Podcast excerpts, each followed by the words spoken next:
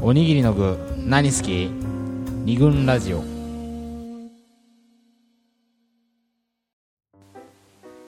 はい、えー、というわけで佐藤広報がトイレから戻ってきました。ということ、言わなくていいです。でお帰りなさいませ。おかえりなさい。えーちょっと前のパートでは人に話すっていう行為ポピュラーな行為にも今日いろいろあるぞみたいなうん。ちょっと話になったじゃないですか、つまり相手のことを知っている人に話すっていう、まあ、共感を求めて話す方と、あとまあ全然違う、えーキャバクラのお姉さんに話してみるとかいうもあるぞっていう中で一個ほら物語化というキーワードが出たじゃないですか、あそれはつまりまあこれは仲のいい友達にも一人いるんですが、まあ大失恋して、まあ、それがなんていうんですかねちょっとしたよくできたお話みたいなね。う、うん。んうん。だからこうね。えー彼女から呼び出されてそこに行ったと。でその彼は、えープロポーズの決断を迫られてると思って行ったら、彼女から彼女は、えー別れのうん。話をするために読んだと。うん。もうこんなに真逆のあの意識のうん。差異というんですかねすれ違いってあんまないじゃん、うん。だからもうよくできた滑らない話みたいになっちゃって、で話してるうちに人がどうもその部分に反応してくれるぞと、そうするとその部分を強調した喋りになってくるじゃん、で話し慣れてくるから話がどんどんスムーズになってきてうまくなってくるんだよね。でいらないところを削ってって。洗練化されていく洗っていう練さねれてって。ちょっと都合の悪いところとかはそうそう。反応が悪いところとかはそう削ってくね。削っていくじゃない？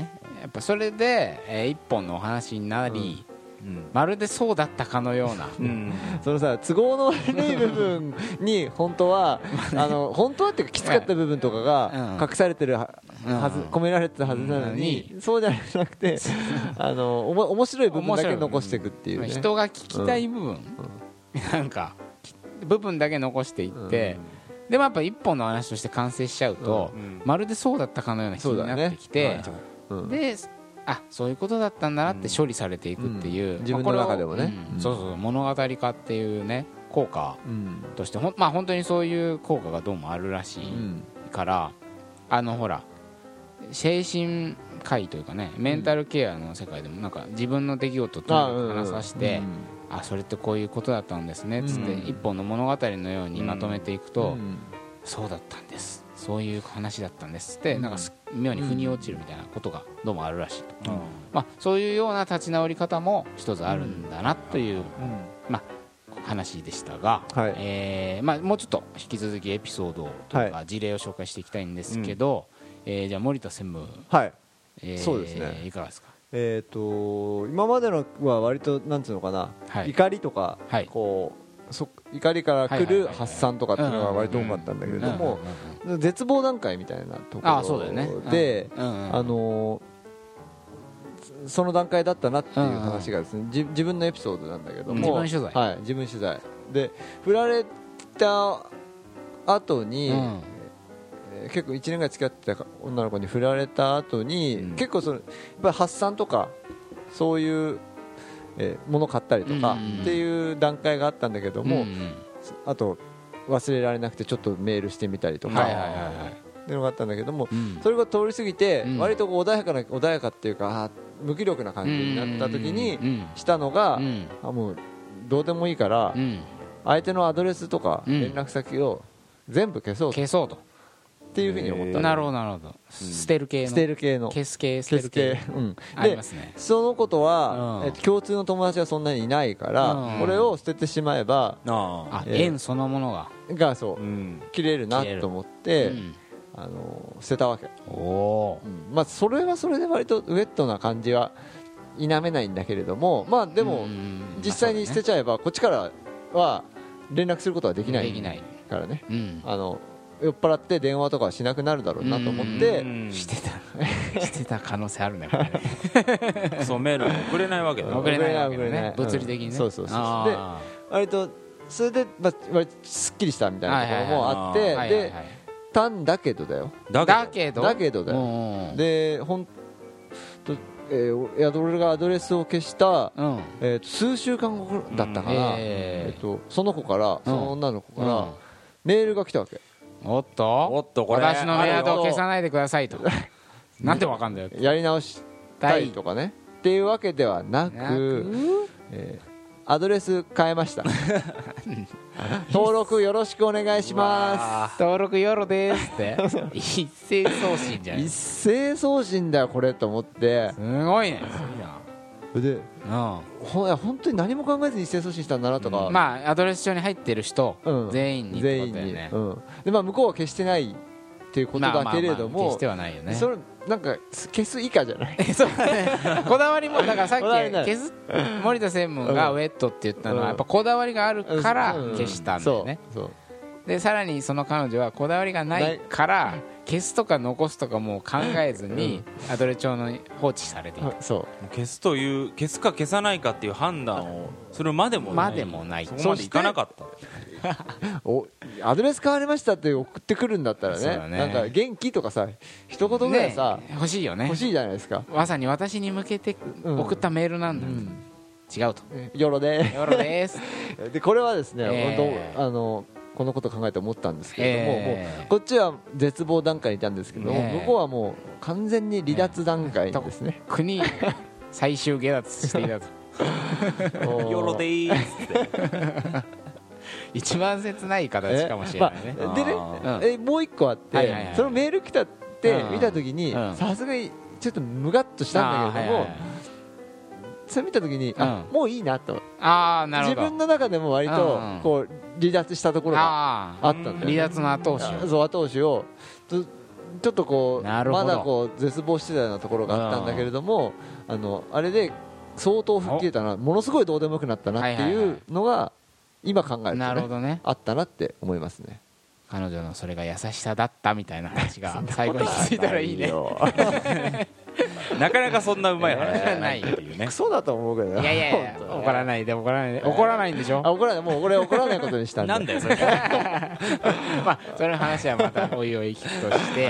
えーっとなんだ？佐藤候補。あやっぱりちょっと似た話なんですけど、その絶望だと思ってた離脱だっていうのが、うん。うん。うん逆の立場って言ったらいいのかな、うん。まあ、あの女性のはに話を聞いてきたんだけども、あのですね。え中学時代の話でね。え、ほうほうほうほあ。のずっと好きだったうん。男子が、その彼女にはずっと好きだった男子、まあ、A 君としましょう。A 君。A 君はずっと好きだったと。えで、うん。えっとずっと好きだった A 君に告白されたの、向こうもいいと思ってたうん。で付き合うことになった。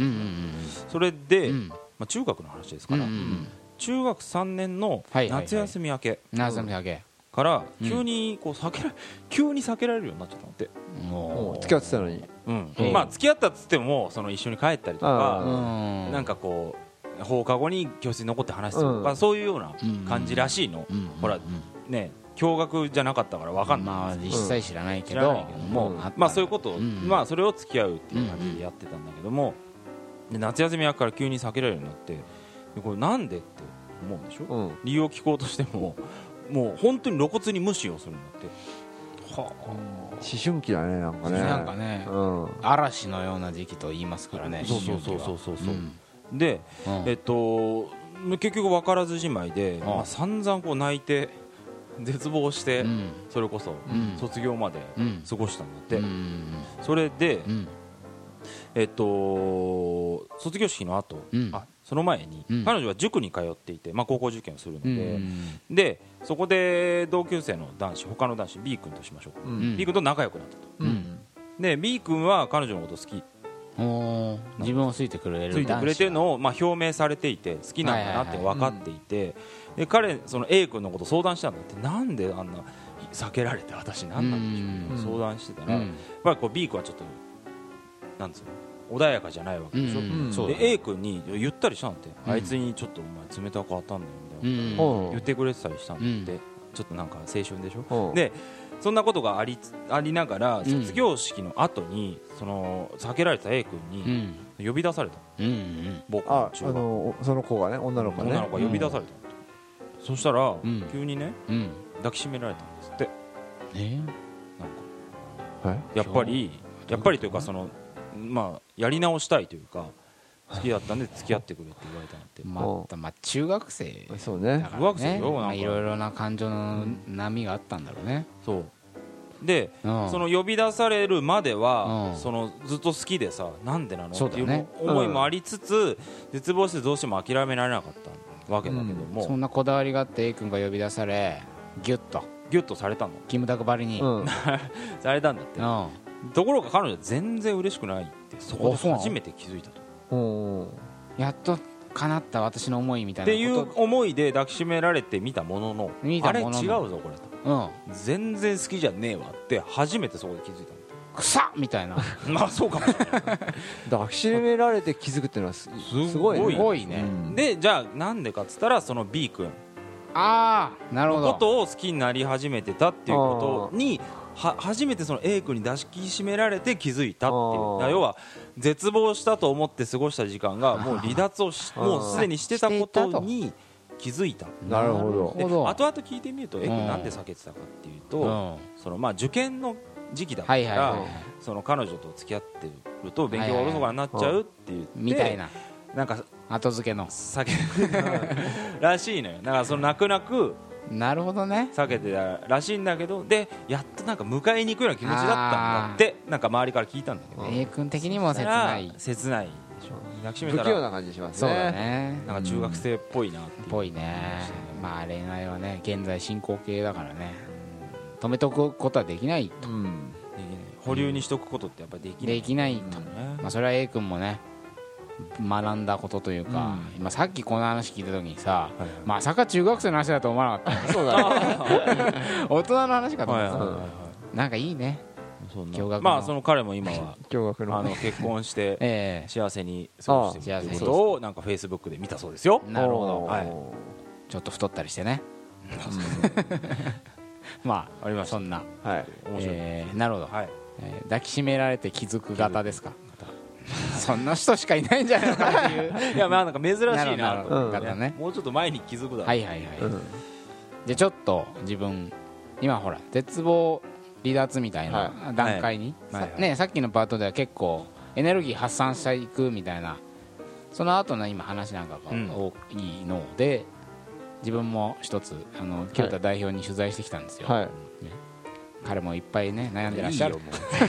自分のこと早く話せよ。えー失恋メモ型とほいうのが、失礼メモ？ええあるらしくてですね、ううん。要するにその失る恋らしくじゃないでしょ。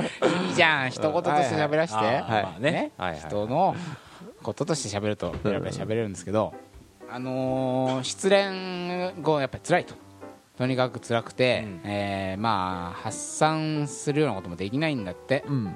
人に全然喋れないんだってあの人。もう聞いてくれよとか言えない。と、はい。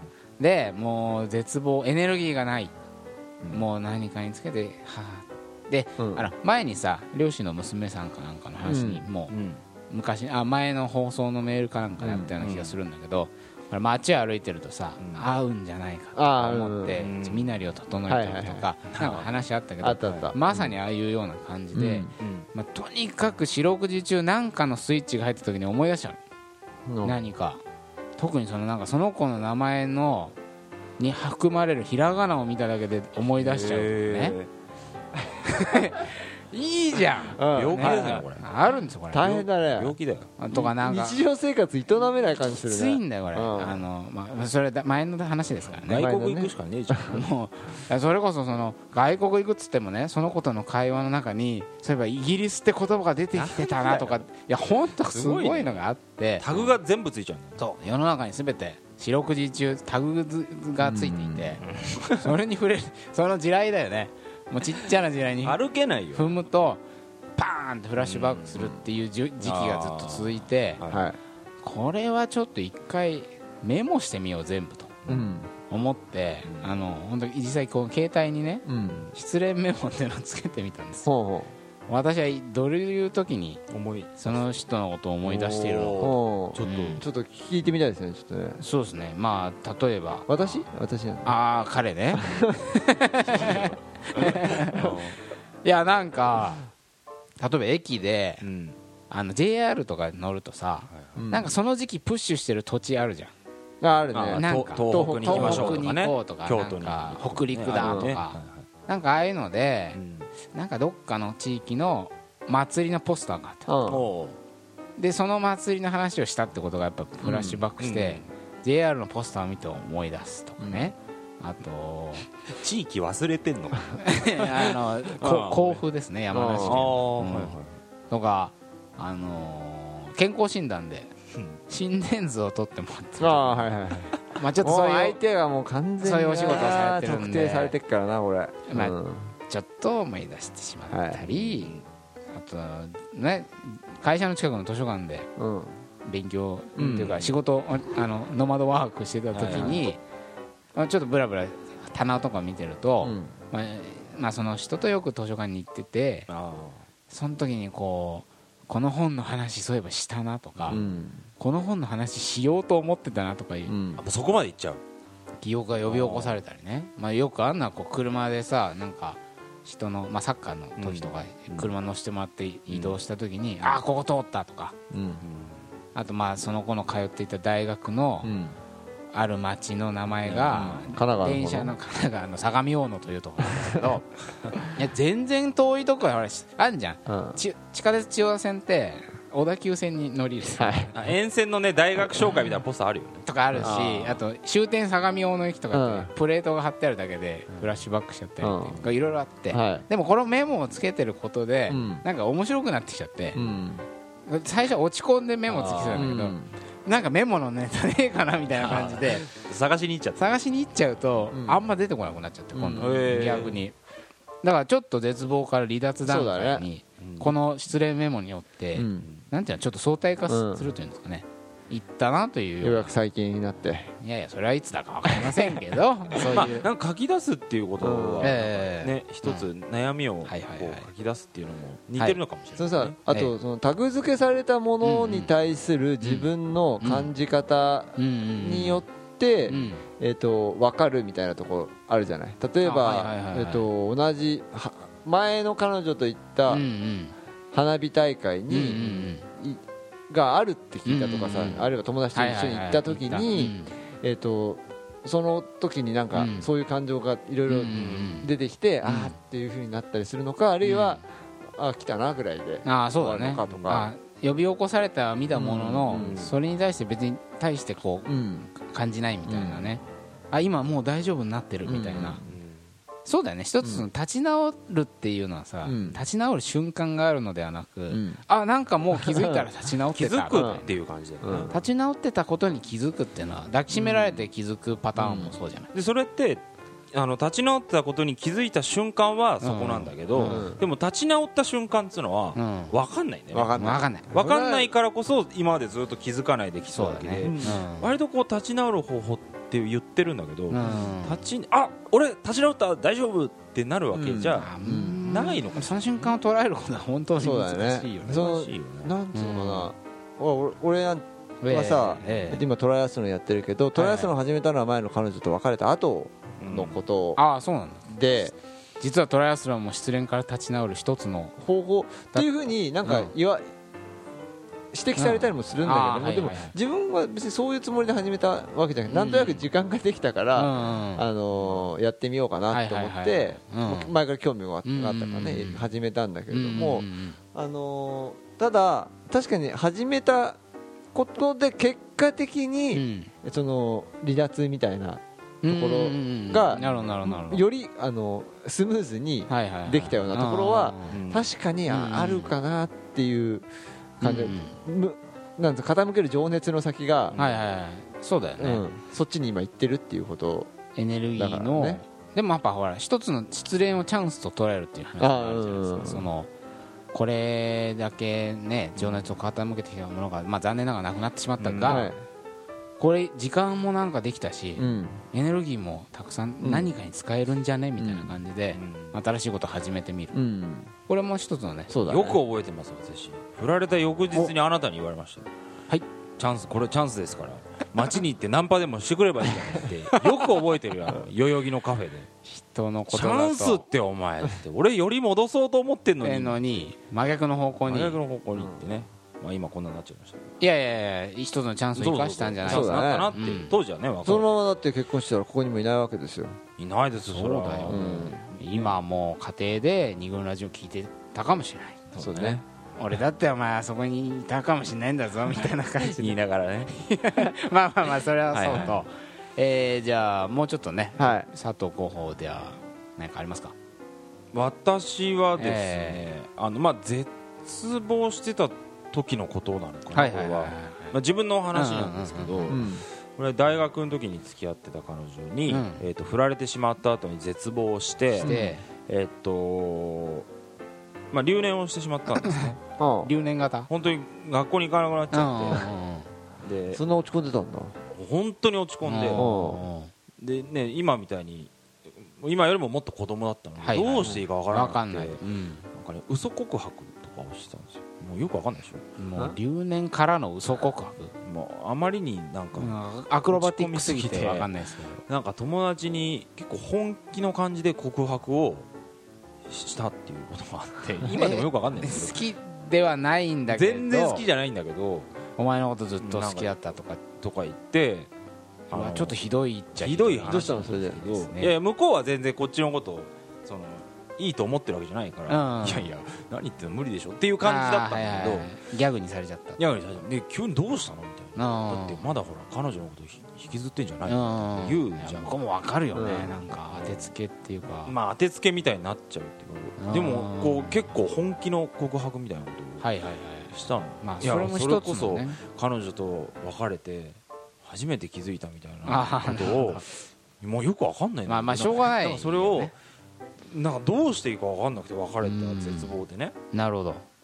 なんか恋をこうすぐなんか埋めたいっていうふうにうん。思ったのかもしれないんだけど、うん。でもそれは全然前の彼女との関係を自分の中でこううん。整理できてない状態で告白をしちゃうのが向こうにも思いっきり伝わるわけじゃん、うん。あこいつまとまってないまま言ってるなって思うから向こうも全然真剣に受け止めなくて、うんまあね、受け止められなくてよかったんだけどね、うん真剣に考えられちゃったらもう大変なこと例えばうん自分のこといいと思ってたりしたらさまあそうだね。失礼なこと。まあその結果でとりあえず終わってよかった。よかったけど。それってさあの一つの甘え？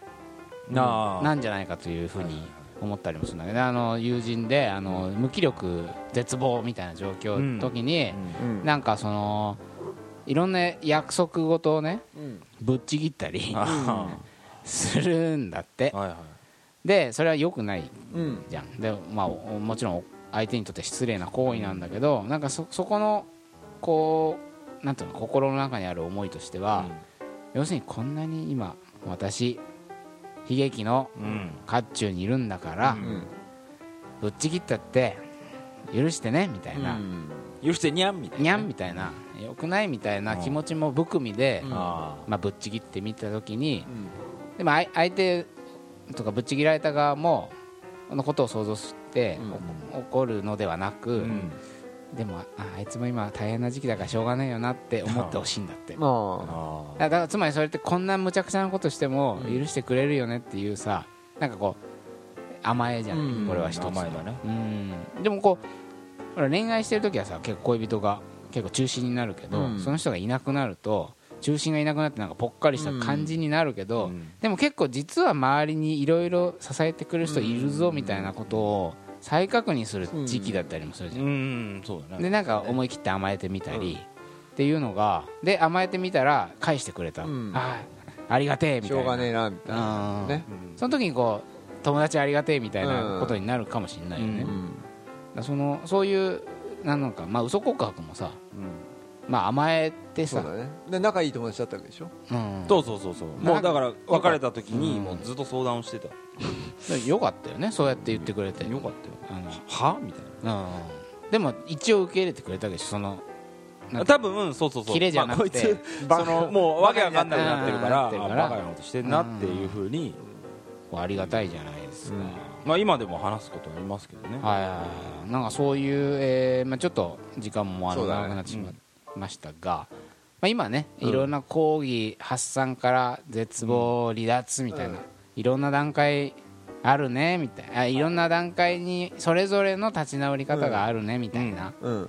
感じが出てきたと思うので、はい。ちょっと次の休憩挟んでからまとめに入りたいと思います、はい。